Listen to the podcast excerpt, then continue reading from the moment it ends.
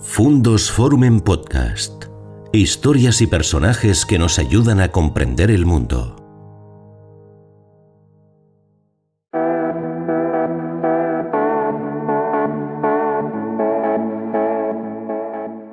¿Qué tal amigos? ¿Cómo están? Bienvenidos a un nuevo encuentro en nuestro canal Fundos Forum. Ya saben, la oportunidad que tenemos, gracias a Fundos, de encontrarnos con personas cuyas historias, cuya trayectoria a veces no tienen la notoriedad suficiente en nuestra vida cotidiana como para que los conozcamos, pero que realmente vale la pena que sepamos lo que hacen, a qué se dedican y sobre todo cuáles son las aportaciones que pueden hacer a una sociedad como la nuestra en permanente crisis y en permanentes dificultades. Hoy vamos a hablar mucho de la filantropía. Vamos a hablar con una persona que se define como samaritano, o como hermano, que no pertenece a ninguna ONG, porque en realidad él es eh, en sí misma o en sí mismo su propia organización, de hecho tiene una web que se llama así, díseloacarlos.org, y una persona que además siempre establece como la máxima en su quehacer que no quiere que le den dinero, que lo que quiere es que lo que le piden sea factible y pueda ser conseguido. En cierta medida, vincular en los ámbitos de la necesidad la oferta con la demanda. Estamos hablando del hermano Carlos de la Fuente. Hola Carlos, ¿cómo está? Hola, buenas. Bienvenido. Bueno, muchas gracias de haberme invitado a, comentar un poco lo que yo hago, no es muy importante, pero bueno, mm, tengo mucho placer en, en poderlo comunicar a vuestra audiencia. De antemano digo que esta web, díselo a Carlos, define un poco es su trayectoria, porque usted lo que hace es que desde hace ya 50 años recibir llamadas de personas que necesitan algo y usted solo conseguirlo e intentar llevar a buen término las necesidades de la gente, ¿no? Sí, más o menos es eh, exactamente eso, porque yo desde el principio es lo que he hecho recoger algo que a través de las compañías de seguros, de las compañías de transporte, yo he hecho llegar a, asociaciones fundamentalmente con la Iglesia, fue con la que empecé en el principio, luego he ido derivando a otros, porque la Iglesia ha ido, las monjas o las comunidades religiosas han ido desapareciendo y yo ya se ha ido vinculando y ampliando la cuestión. Pero en principio yo comencé, cuando empecé estos inicios de, de que quería hacer algo o que yo pensaba que podría hacer algo, digo, bueno, pues vamos a ver qué pasa. Y bueno, lo que ha pasado es que son 50 años pasando cosas. Una revista internacional en un reportaje le calificó como el ingeniero de la, de la felicidad. Y es que, en efecto, no es tan fácil conseguir que las necesidades de los otros resulten satisfechas. Y no solo con dinero se consigue, sino con las habilidades de una persona como usted que Usted trabajaba en Renault, en el área de transporte de mercancías. hoy se llama ya logística y todo eso, pero eso fue muy a posteriori, mientras que en aquellos momentos era transportes puro y duro, donde yo me ocupaba de agilizar los envíos que eh, estaban en las agencias de transportes de Valladolid y, remitirlos rápidamente a las, a las cadenas de producción para que no faltasen las piezas en cadena. Ese fue fundamentalmente el motivo de que yo eh, en Renault eh, tuviese tanto contacto con las agencias de transporte y eso me fue dando motivo a que fuese conociendo a toda esta gente que, que participaba tanto en las compañías de seguros como en las agencias de transportes y viendo lo que sobraba, lo que eh, no llegaba a feliz término porque el, el, remite estaba mal, mil cosas que ocurren y que ahora siguen ocurriendo. O sea que no por eso, aunque hemos llegado al transporte, a, la mecanización total en, la confección de, de, las etiquetas y de todo eso, pero bueno, eso es lo que hay y todavía nos seguimos nutriendo de eso porque en estos momentos hay alguna empresa de transporte que me facilita a final del trimestre pues todas las averías que ella ha tenido y, yo las sigo recogiendo, las seguimos preparando, las seguimos distribuyendo eh, a todos estos lugares que, que, llevamos mucho tiempo haciéndolo, pero que estamos, continuamos y hemos ampliado. ¿Y cómo fue su vocación? Eh, hay una frase de la madre eh, Teresa de Calcuta que dice, que dice justamente esto. ¿Cuál es su, el origen de su vocación filantrópica? Bueno, pues si yo me podría parar a pensar, y algunas veces eh, he tenido de decir, bueno, pues voy a ver, eh, o me lo he planteado yo solo y tal, pues no sabría decir cuál es el. Quizá yo siempre lo digo, hay un momento que todos, mm, o cuando yo me he manifestado públicamente, quizá a lo mejor fue un aldabonazo, un flash que, que la divina providencia, yo tengo mucha costumbre de decir que la divina providencia, cuando el entorno mío, oye, que no tenemos esto, lo otro, digo, no os preocupéis que la divina providencia nos va a ayudar. Lo que dice la Madre Teresa, Dios proveerá. Dios proveerá, exactamente. Yo digo, la divina providencia nos ayudará. Y no ha fallado. y, quizá fue un, y no se me olvidará, siempre lo recuerdo, eh, un sábado, cuando la época se trabajaba en aquella época, había concentrado yo de una avería que había habido en Transportes Posadas, fíjate si, fíjese si hace años que esto ocurre, Transportes Posadas, mermelada. Este me recuerdo que estaban trabajando, tenía la fábrica en la calle La Cigüeña, no el monstruo de empresa que es ahora. Y mm, pues como lo transportaban por posadas, cuando se averiaba un tarro que se rompía, pues automáticamente eh, me llamaba, oye Carlos, ocúpate y lo preparé y se lo llevé a estas monjas. Un día por la tarde, un sábado por la tarde, cuando todavía en Renault se trabajaba por las tardes, todo eso estamos hablando, y ni lo tempore. Y se lo llevo. Y cuando llego allí me dice la monja, ¿qué trae usted? Digo, pues mire, Sor, mermelada. Dice, uy, la divina providencia. Digo, Sor, yo no soy la divina providencia, por favor. Yo tengo muchas miserias, siempre lo digo y no me aparto ni una raya de, manifestarme así, porque así fue la, la contestación. Dice, pero venga usted, porque ellas tienen una fe ciega en San José. Todo lo que necesitan, las hermanitas de los pobres se lo ponen a San José. Y tenían puesto un bote de mermelada al lado de San José. Dice, esto es la divina providencia.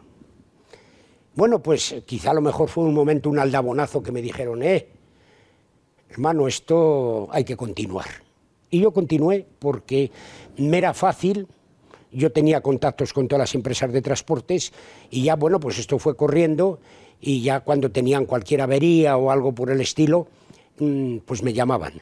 En algunas veces me lo regalaban, en otras tenía yo que hacer mi aportación mía, mía, que, eso que quede claro, que nunca hemos pedido nada a nadie.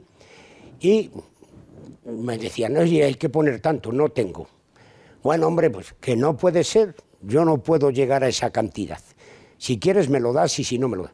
Y nada, y, así empezó la cosa. Empecé a repartir en las monjas, sobre todo en religiosas, y hubo un momento que tenía todos los sábados, porque luego ya esto fue degenerando, degenerando te quiero decir aumentando, aumentando, y mm, llegó un momento en que tenía 12 o 14 o 15 conventos, donde todos los sábados como norma de fe tenía que llevarles comida. Era cuando había eh, conventos que allí sí que podías llevar pescado. ¿Por qué? Pescado, porque lo preparan muy bien, porque ellas no las importa fajarse en eso, mientras que ahora en estos momentos ni económicamente podría abastecer lo que hice en aquellos momentos, donde me ayudaron dos empresarios ejemplares que por favor me permitís que lo diga porque creo que se lo merecen y que realce la labor que en aquellos momentos hice con ellos, que fue eh, Arias Cal y, Ismael, que eran dos mayoristas de pescado que en un momento determinado llegamos a una, no un acuerdo, poníamos una cantidad constante de dinero los sábados y ellos salían de compras que decían y yo con la furgoneta. Había sábados que repartíamos hasta tres furgonetas de pescado. Hay que darse cuenta de la importancia de un producto como el pescado para organizaciones religiosas o para centros necesitados de cosas tan elementales como alimentos cotidianos. Enseguida vamos a hablar de las religiosas porque me parece que usted ha tenido mucho contacto con ellas y no reconocemos lo suficiente la tarea que hacen, lo mucho que pasan en este momento por dificultades ¿eh? y lo difícil que tienen en ocasiones. Pero antes yo quisiera subrayar algo muy significativo, Carlos. Usted dice que le envió la providencia. Pero no es solo que le envíe la providencia, hay que hacerlo a diario. ¿Usted cómo lo hace? Porque creo que se gasta su propio dinero, destina su propio tiempo. Ahora está jubilado, pero antes no. Usted ha tenido familia, su esposa, sus dos hijos. Eh, eh, Esto hay que dedicarle mucho tiempo, ¿no? Sí, bien. Eh, era fácil, porque yo tenía que estar a donde me facilitaban las cosas, yo podía estar trabajando a la vez. Oye, estoy esperando piezas de un tal proveedor. Oh, pues el camión no llega hasta las 12 tenía que estarme allí, si eran las 10 de la mañana, hasta las 12, para rápidamente intentar descargar ese camión para llevarlo rápidamente a cadena. Utilizar ese camión luego para hacer el transporte que usted necesitara. Exactamente. Yo tenía una furgoneta habilitada de Renault que en cuanto cogíamos las piezas automáticamente las llevábamos a, a la cadena de Renault para que no faltase. Y en ese medio tiempo pues decía, oye Carlos, que tenemos ahí unas averías, mira a ver si nos las quitas. Bueno, a ver, ¿qué es? Pues lo mismo aparecían ropa, eh, de todo, lencería, todo lo imaginable que puede haber en una agencia de transporte aparecía. Y entonces eh, llegábamos a un acuerdo, baratito, siempre baratito. Si era regalado, mucho mejor, y si no, la propina. No, decir, porque tenían mucha, oye, a un euro esto, a, a diez pesetas, no. Tú dime por el montón cuánto me cobras. Por el montón, todo. No, hombre, es que por el montón, si quieres y si no, nada. Y entonces yo ya me hacía la idea y decía, bueno, pues mira, tengo este dinero, yo no tengo más, no tengo más. Fíjese que hay personas para las que la auténtica dificultad vital, que para otros muchos son otras cosas, para algunos es eh, la finca, eh, para otros son los valores bursátiles, para otros el problema es de salud.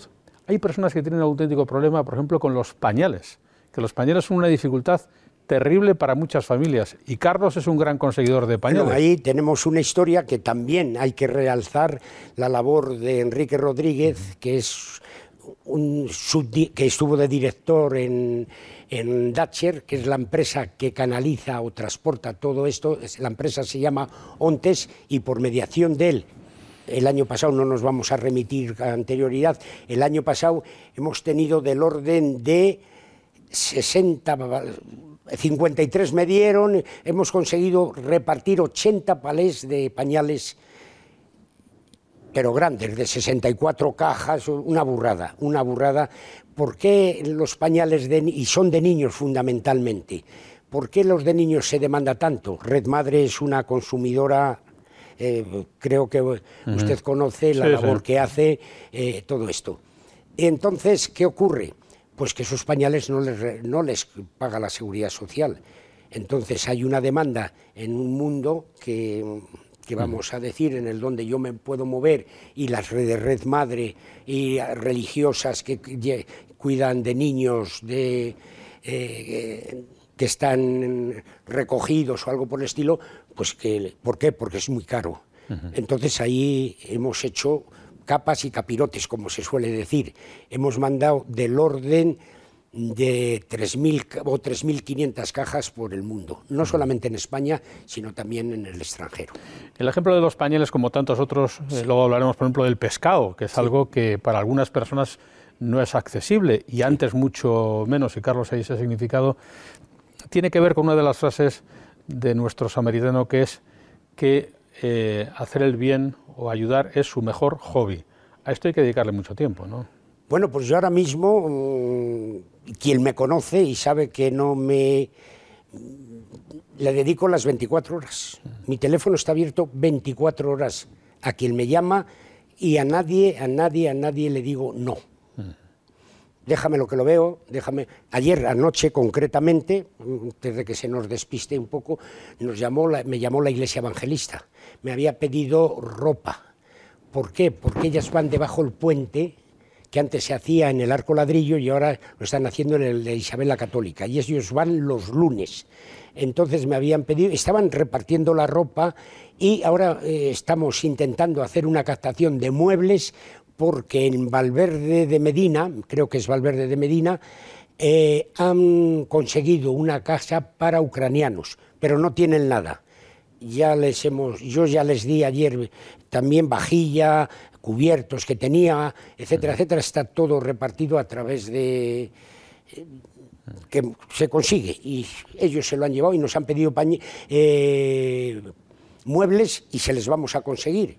Ya he movido, eh, esta mañana he estado enredando, yo llamo enredar es eh, casar la oferta con la, con, la, demanda. Hay una, una, demanda existente y alguien tiene que hacer esa, ese ajuste, ese casamiento. Porque claro, si lo pensamos bien, el conflicto bélico acarrea una crisis, en este caso de refugiados, pero qué duda cabe que también el incremento de los precios supone una crisis también para la cotidianidad de las personas.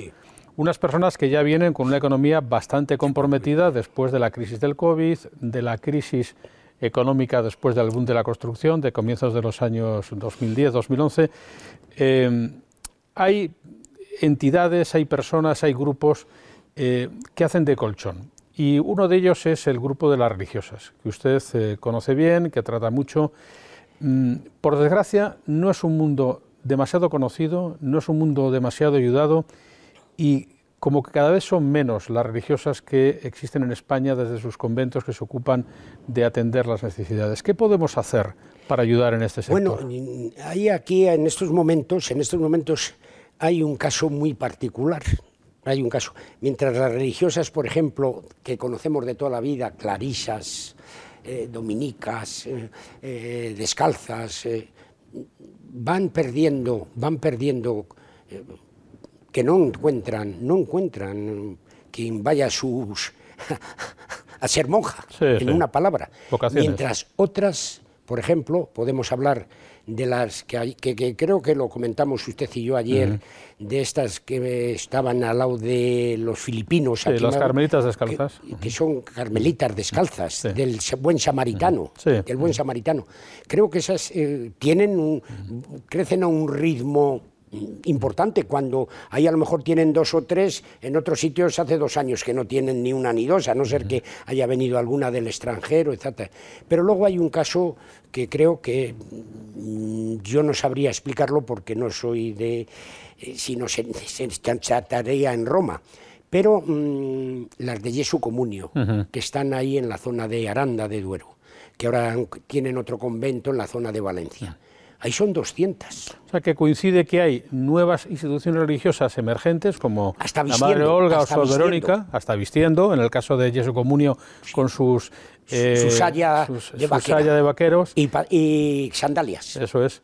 Mientras que quizá otras eh, congregaciones más antiguas están en, están en declive. ¿eh? sí, están en crisis, total, porque hay muchas que han tenido que cerrar. Si yo antes aquí en Valladolid, pues por ejemplo, ahora sí a bote pronto, pues cuatro o cinco han desaparecido.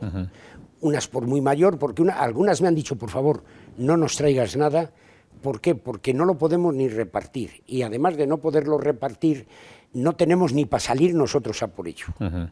Otras han cerrado caso de las dominicas, el caso de Medina de Río Seco, las clarisas de Medina de Río Seco, han desaparecido.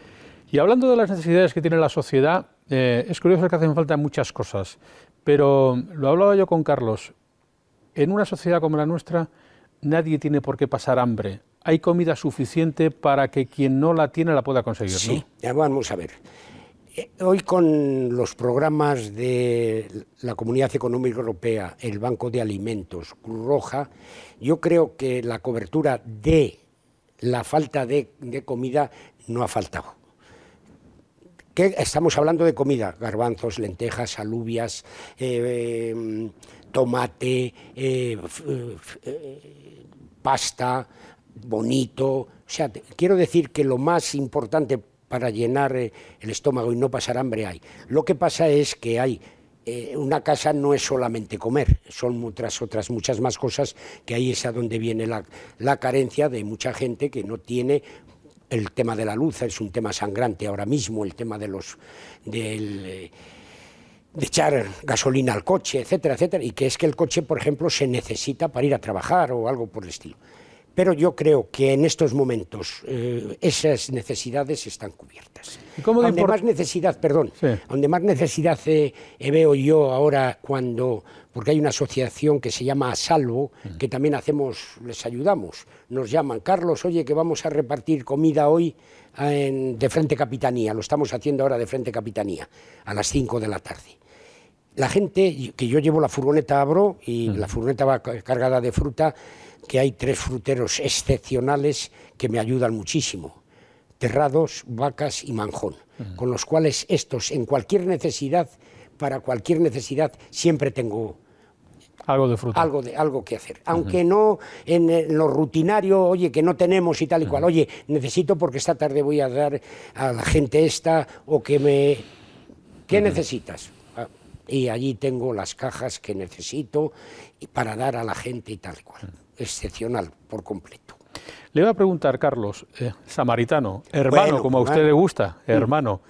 Eh, son más de 50 años eh, realizando estas tareas de carácter filantrópico. ¿Cuál podría usted decir que ha sido el peor momento, donde más necesidades ha habido, donde más a fondo se han tenido que emplear? Bueno, hemos hablado un poco ya de, así, muy, una pincelada a lo que yo he hecho en este medio tiempo, pero yo creo que hay un momento que tenemos que recordar, que ha sido la pandemia. Y entonces en la pandemia tengo que descubrir eh, que se hizo una labor importantísima. Yo seguía repartiendo como normalmente hacía a través de, de, los cauces que yo tenía y tal y cual, pero de golpe y porrazo se nos presenta la pandemia, no se puede salir, no se puede hacer nada, no. Y de golpe y porrazo aparece la divina providencia. ¿Cómo se van a quedar esta gente sin comida? Y aparece una empresa que sirve a los colegios, de golpe y porrazo, el que las transporta, le comunican que tienen comida de 50 colegios para 15 días y que si somos tan valientes que nos echamos al ruedo y la repartimos. Porque la comida ya estaba preparada. Estaba sí, sí, claro, era ya para repartir a los colegios. de los tenía, colegios. tenía una fecha de caducidad, estaba todo al vacío, estaba con todas las normas de sanidad y sin ningún problema. Bueno, pues entonces, bueno, pues venga, vamos a ver qué hacemos. Pero claro, yo con mi furgoneta poco podía hacer, estaba un poco recluido en casa y tal y cual. Y aparece, pues, la empresa Recarolit, pero con el jefe al frente, y dice, eh, aquí me tienes, con el furgón, a mí me lo dan, pero yo no lo sé repartir, así que échanos una mano. Y el señor Reiniero y su hija, Sandra, se remangaron y a repartir. Y luego también, como no, aparece alguien que está eh, de vez en cuando hace cosas para Caja España, que es eh, Tomás, mm, que es una empresa de Boecillo, mudanzas, una empresa de, mudanzas, Domínguez, que dice, eh, que yo también. Y nada, y ahí como dos jabatos, y luego aparece de la empresa Termoservicio El Hijo, que dice, oye, soy piloto, pero ahora no puedo volar, quiero colaborar con vosotros. Y nada, y entre cuatro, yo no digo que el señor ese que le han dado el premio Princesa de Asturias haya repartido muchísimo, que es un fenómeno, de acuerdo, pero cuatro pelagatos, cuatro, repartir más de 100.000 comidas. ¿100.000 comidas? Sí. Claro, 50 colegios, 15 días. Aquí no hay... pueden ser 98.000, pueden ser 102.000. Sí, sí. Y las repartimos.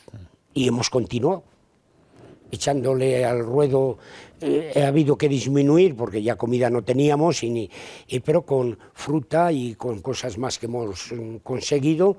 Ahí los tres, eh, Iván, Carlos, eh, Reini y, y, Iván, pues ya está. Ahí hemos hecho una labor de... pero sobre todo ellos, que han sido los que han estado en la calle. Y fíjate si, si es curioso que a ninguno de los cuatro nos ha cogido el COVID y hemos estado en los sitios más recónditos, más complicados y todo. Eso es que la providencia les ha querido proteger para que pudieran seguir haciendo su labor. Y ya también no quiero decir que en aquellos momentos tampoco había mascarillas. Y no sé cómo aparece una farmacéutica que conozco yo en el día que me dieron el premio del Rotary que también estaba la mujer pues queriendo participar y colaborar haciendo cosas. Y ya pues habíamos tenido cierto, había llevado yo algún al cargamento de los contenedores que luego hablaremos y mm, oye que yo quiero hacer algo. Bueno, pues espérate, vamos a ver.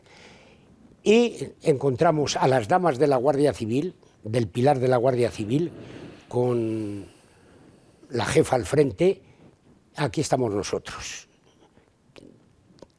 y, el, y la asociación Nuestra Señora de los Olvidos del barrio, de, eh, del barrio España. Fíjate qué contrasentido. como jabatos. Nosotros nos ocupábamos de la farmacéutica, que es eh, Aurora Navas Muñoz, que es una farmacéutica de ahí de la calle Canterat. Dijo, ¿qué necesitáis? Y solo lo que había en aquellos momentos. La de los pañales, de los empapadores, y de eso se empezó a hacer las mascarillas. Las mascarillas. Ahora es curioso que no siempre los jóvenes tienen la vocación o quizá las connotaciones suficientes como para seguir esta tarea que quizá hacen más ustedes los mayores. Cierto es que hay muchísimas ONGs en las que participan todo tipo de personas que colaboran y trabajan, pero a veces eh, fuera de las ONGs como que el, voluntariado, el colaboracionismo en ese tipo de cosas, eh, como que es más de personas de más edad, como que los jóvenes pues están en otra cosa o no. Puede ser que sí, pero mire, yo veo, por ejemplo, hemos hecho una campaña que luego la comentaremos en San Agustín. Ahí de la mano de los curas ha resultado. ¿Por qué? Pues no lo sé. Pero ahí el director se ha puesto manos a obra y hemos hecho la hombrada de recaudar 31 máquinas de coser y de tenerlas ahora funcionando por mediación de las clarisas y un equipo de gente que coincidí yo con ellos en Egipto, que lo han hecho posible y ahí están funcionando. Creo que ayer les enseñé las fotos donde se veía funcionando un taller de, costura que ha dado la vida a 30 mujeres y que puede ser motivo de, que se puedan hacer más cosas. Esta es otra tarea que tiene usted también es muy importante, que no, porque el tiempo pasa y no quiero que dejemos de tocarla, que es la tarea en zonas como África o América, que están necesitados de todo y de poner en valor esto que dice de las máquinas de coser, algunos equipamientos de carácter médico. Están incluso intentando desarrollar algo de telemedicina también para procurar ayudar a las personas que no tienen asistencia suficiente. Háblenos un poco de esto. Bueno, eh, yo aterrizo en algún momento contacto con amigos de Gambia, donde hay allí una persona excepcional en temas de logística en temas de conocimientos de almacenes y de todo eso, que es un hombre que está trabajando en Aspaín, está en ese mundo que también lo conoce, que es eh, eh, un tío importante, que hace las cosas muy bien y no he visto ONG en España, yo no soy de la ONG, que yo, eh, insisto, no estoy ligado a nadie, soy amigo de todos, pero no, oye, que tenemos reunión. yo no, yo, ¿qué hay que traer para la reunión? Eh, algo que comer, yo lo traigo, pero no voy a ser de, no voy a estar con vosotros. Roberto Vega. Este hombre lo maneja excepcional. Y empezaron a que se estaban mandando contenedores a Gambia. Y yo colaboré. Yo, ¿qué necesitáis? Pues esto. Y yo colaboré. Luego eso se ha ido aumentando que si para Cabo Verde, que si para eh, la operación de las mm, máquinas de coser, Sierra Leona. Antes había hecho algo también con los agustinos recoletos, y, eh, con comida para cuando estaba Garayó, aquel del famoso ELA, que ha muerto hace poco del COVID en, El Paso, estaba en El Paso en, en, Norteamérica. Y bueno, pues eso ha creado un embrión, ahí tenemos una, una nave eh, que nos cuesta su sangre, sudor y les cuesta a ellos. Yo hablo pluralizo, pero les cuesta a ellos sangre, sudor y lágrimas, aunque el otro día el Rotary tuvo la deferencia de pagarnos tres, tres meses de, de, la, de la nave, menos bueno, por lo menos han salvado tres meses más. Un alivio más, un alivio más. Y bueno, pues eso ha ido degenerando. Y ahí de la mano también de nuestro buen amigo eh, empresa Termoservicio, eh, se ha implicado muchísimo en la puesta de placas por todo el mundo también. Ahora mismo, el día 29, sale para Burkina Faso, donde va, que son las monjas de Sor Gloria. que también por mediación conocimos a la madre, bueno, le pidieron que hiciese esto y se va a ir a Burkina Faso a montársela pues se está haciendo una labor importante en África. Lo que siempre destaco yo del hermano Carlos es como que nada es imposible, que siempre se puede hacer algo por intentar conseguir aquello que hace falta. en una sociedad en la que predomina el no o el ya veremos, es muy difícil que siempre te den el sí. Bueno, porque entiendo un momento, entiendo un momento. Yo en, lo que me he propuesto en este aspecto es decir, oye, necesito una bicicleta. Yo he encontrado una bicicleta. No me digan cómo, pero yo he encontrado una bicicleta para un crío o para lo que sea. Eh, si es comida, también. Mira, ahora mismo estamos en un... Mm, estuvimos viendo a las clarisas de, mm, de Palencia. Oye, que mira que hay otras clarisas de aquí que andan mal, otras de, de un pueblo de ahí de donde está Isabel la Católica, eh, mm, un pueblo de, de, la zona de Ávila de las Altas Torres. Madrigal de, las, Altas Torres. Pues nos hemos ido a verlas. el, a través con Caritas Castrense. Y yo involucro a Caritas Castrense y tal y cual, y entre todos, pues vemos si podemos echar un.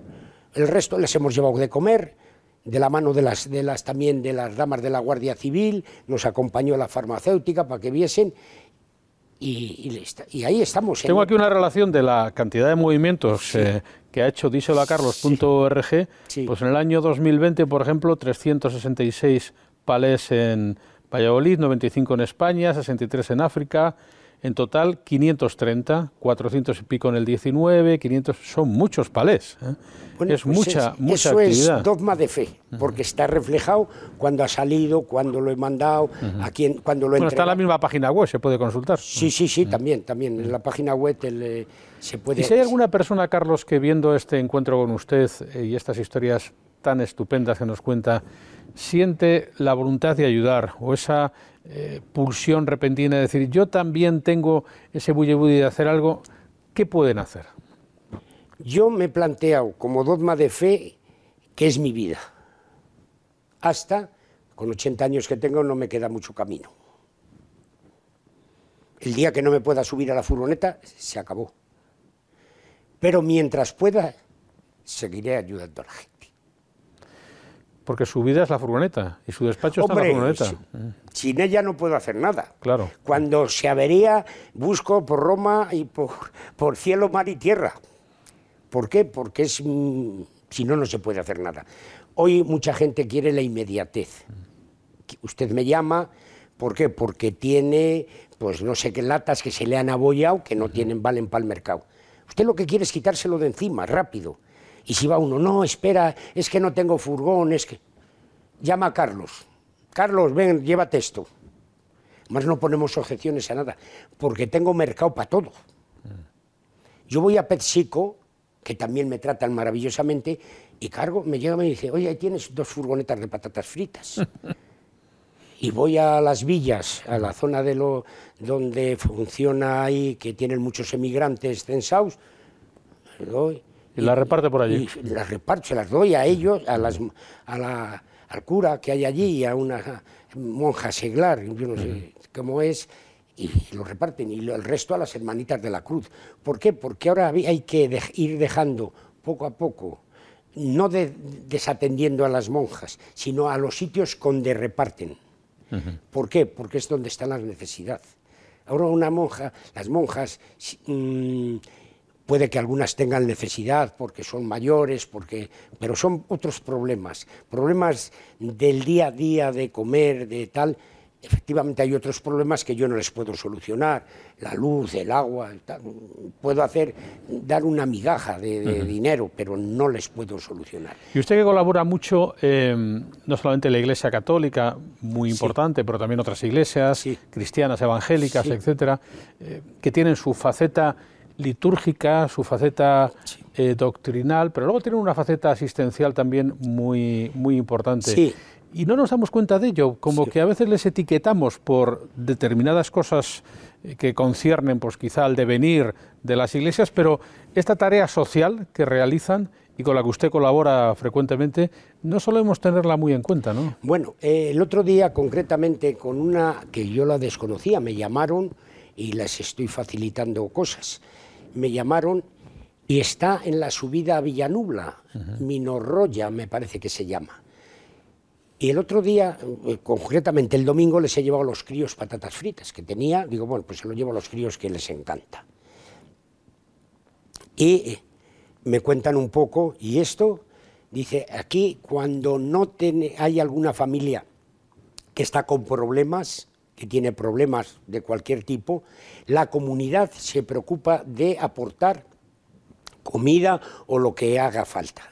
Y aquí está este cajón para cuando esta familia venga que coja lo que necesita. Pero es una aportación de ellos. No es una aportación de alguien que vaya a darles. Yo les dije, oye, si vosotros necesitáis, yo os traigo, no os preocupéis. También yo colaboro, yo colaboro. Pero eh, ellos eh, tienen un espíritu de, ayudarse entre ellos. Normalmente son eh, sudamericanos. Donde yo más he visto esto ha sido en sudamericanos por ejemplo, la iglesia esta, y tienen hasta, hasta pastores, pastores sudamericanos que vienen y se tiran allí cuatro o cinco años. O sea, que quiero decir que ellos parece ser que traen, como los misioneros van a un sitio, estos vienen aquí. Yo no he asistido alguna vez a alguna eh, plática de ellos, porque, eh, por ejemplo, en, en el cuando íbamos debajo del puente, porque ahora ya no se hace allí, del arco ladrillo, iba un pastor que ríete de quién puede haber sido un gran comunicador en España, José María García. Ese era nada, este increíble la calidad, cómo predicaba, cómo lo, lo, bien que lo hacía, o sea, daba gusto escucharle. Quiere decir que también ellos se preocupan de tener gente buena ahí alrededor para hacer proselitismo. Sí, sí. porque yo no sé si hay algunas iglesias que se han ido, pero han crecido mucho, en, sobre todo en las zonas, en los barrios y en todos los sitios, y, tienen un pastor que le estarán pagando, que, como la Iglesia Católica paga sus... El problema es que muchas veces, Carlos, confundimos porque eh, en estas sociedades... Eh, en las que pensamos que hay, nada es gratis, ninguna cosa es gratis. Eh, es verdad que a veces tendemos a confundir valor y precio. Hay cosas que valen mucho, pero que no tienen precio, y esas cosas no son gratis. Y en el caso de las tareas que ustedes realizan, tienen un gran valor.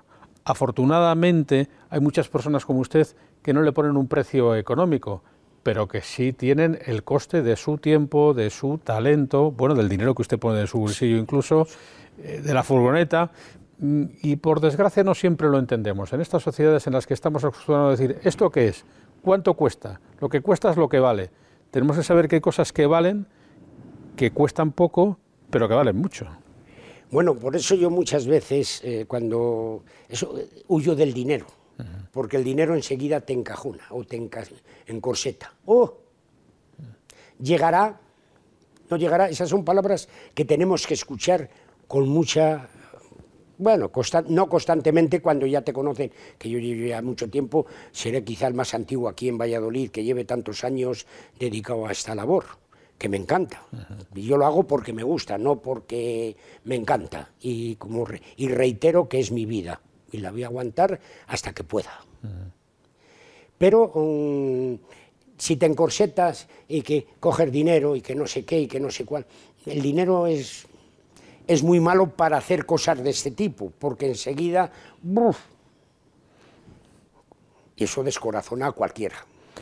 Se nos está terminando el tiempo, pero mm, el samaritano, el pasaje bíblico del samaritano, no siempre le damos la importancia que tiene, y tiene mucha, quizá por desconocimiento de lo que realmente supone. Eh, Cristo era un judío, y una de las cosas que los judíos no podían hacer era en absoluto atender a los samaritanos, que eran en cierto modo como unas personas, eh, entre comillas, apestadas porque no pertenecían a la religión. Y sin embargo, él se lo encontró en un camino y lo ayudó porque estaba eh, hecho polvo, que lo habían atragado. Ser samaritano en estas sociedades modernas es difícil. Eh, ¿Qué consejo le daría usted, Carlos, para terminar, a aquellas personas que bueno, yo tengo para dar, yo quiero ayudar, yo quiero, ¿cómo puedo hacer? Bueno, yo creo que muchas veces decimos, es que yo darlo, cada uno puede hacer lo que quiera. Si él tiene tesorería y quiere hacer algo, yo le invito que vaya a cualquier sitio donde va la gente a pedir, donde están, por ejemplo, el caso de Sor Gloria, usted le conoce perfectamente, hablo de las Hermanitas de la Cruz, que son aquí sitios, o hablo de las villas, eh, algún otro sitio más por ahí que haya, y él puede ir allí, señores, vamos a ver, ¿qué necesitan ustedes? ¿Cuánta gente viene aquí? ¿Qué hay que comprar? Yo se lo compro a ustedes. Y además a macro, a macro, digo a macro como puedo decir a otro cualquiera. Oiga, mande usted esto a tal sitio. ¿En cuál es su cuenta? Ahí se lo ingreso. Y no, tiene, no le queda la duda de que... yo cuando va la gente, que, que estos matrimonios que van de, de aquí del, del colegio de San Agustín, se han especializado en hacer bocadillos. Pero es que los llevan ellos y les encanta que sus hijos los hagan. Y me, me, están, me dicen, Carlos, ¿cuándo hay más? Queremos que los muchachos vayan, lo vean es gente que tiene posibilidades y viven un poco en, una burbuja, vamos a decirlo así. Y entonces, oye, que queremos que vayan. Claro, yo no les digo absolutamente, compran, hacen lo que quieren, lo que les da la gana, pero lo llevan ellos. Con lo cual no les queda ni la menor duda de que no lo... Es perder cinco minutos más. Yo tengo dinero, pero ¿y ¿a quién se lo doy? ¿Cómo lo doy? Lo puedes hacer tú. No tienes necesidad de dárselo a nadie. Es lo que dice el Papa Francisco, que utiliza un ejemplo muy interesante, con el que ya vamos a terminar, del restaurante que montaron el cerdo y, la gallina. Y el plato principal era los huevos fritos con bacon. Y dice el Papa, eh, la gallina se, se, compromete, pero el cerdo se implica. No es lo mismo comprometerse que implicarse. Implicarse es dar y propiciar hacer posible que lo que tú tienes llegue a término, porque dejar las cosas en un sitio mm, a veces no tiene ningún valor. Lo importante es que esas cosas lleguen a quien lo necesite. Yo siempre pongo este ejemplo. Hoy hacemos, por ejemplo, una cena de gala de esas que me hacen cuando se puede. En ese día a mucha gente van, eh, llegamos a reunir hasta 300 y pico. Y, pero haces esto, pues esto, otro, pues para acá, para allá oye, lo que necesites, lo que... Al final se queda muchas veces en agua de borrajas. Te atienden o están contigo el grupo ese de gente que yo he enumerado aquí, quizás si me he quedado alguno por ahí perdido, le pido disculpas, que son los que te ayudan. Los demás, y de hacerlo, yo soy partidario de lo que se haga con la Iglesia. ¿Sabes? hemos hecho con las de Astudillo, creo que usted también las conoce, lo hemos cargado en su, en su local, en Astudillo, y ha entrado, usted lo ha visto también las fotos, en el monasterio que tienen en Angola o en Mozambique. Lo de la Patagonia, donde es testigo presencial también, y deja el contenedor. Si ese contenedor le dejas seguro que alguna caja falta. Entonces, ¿por qué? Porque son muy constantes, porque están a, están a lo... Porque se implican, además de comprometerse se implican. Se implican, claro, y si no te implicas, mm, si lo dejas en el camino, pues en el camino se pierde. Pues aquí en el canal Fundos Forum también nos vienen bien reflexiones que conciernen a la vida cotidiana de las personas o de las organizaciones que tienen necesidades y conocer a personajes como el americano, como el hermano Carlos de la Fuente, un cazador de la oferta y la demanda, el que lleva y trae lo que se necesita con su furgoneta. Carlos, que necesito, y ahí, eh, está Carlos estamos. para ayudar. Ahí estamos. Además, a la gente, yo a todos les llamo hermanos. O sea, si yo algún día, bueno, ya, y tú ya me llamas hermano, usted me llama hermano. Oye, hermano, ya, ya hablamos, hemos sintonizado perfectamente. Y también a la gente la llamo samaritana, samaritano, y les encanta. Me encanta. Hola, samaritana, ¿cómo estás? Hola, hermana, ¿cómo estás? Pues que nunca nos falte ese espíritu en sociedades modernas tan difíciles y tan complejas como las nuestras. Gracias, Carlos, por acompañarnos. Nada, ha sido un placer y, a vuestra disposición. Y será en una nueva oportunidad. Seguiremos conociendo personajes de la dimensión, de la profundidad y muchas veces también de la falta de acercamiento y de conocimiento como el hermano Carlos que es la vocación para la que ha nacido este canal Fundos Forum. Gracias a ustedes y hasta la próxima ocasión. Gracias por escuchar Fundos Forum en podcast. Tenemos muchas más historias y personajes que descubrir juntos.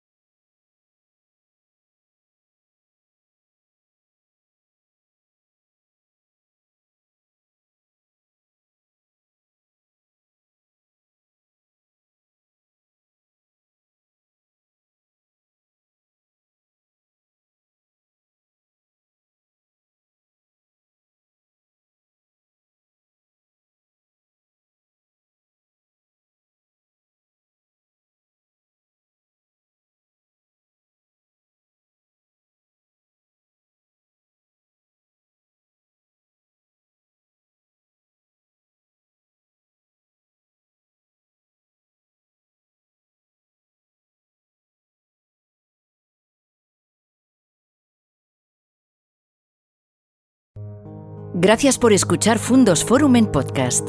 Tenemos muchas más historias y personajes que descubrir juntos.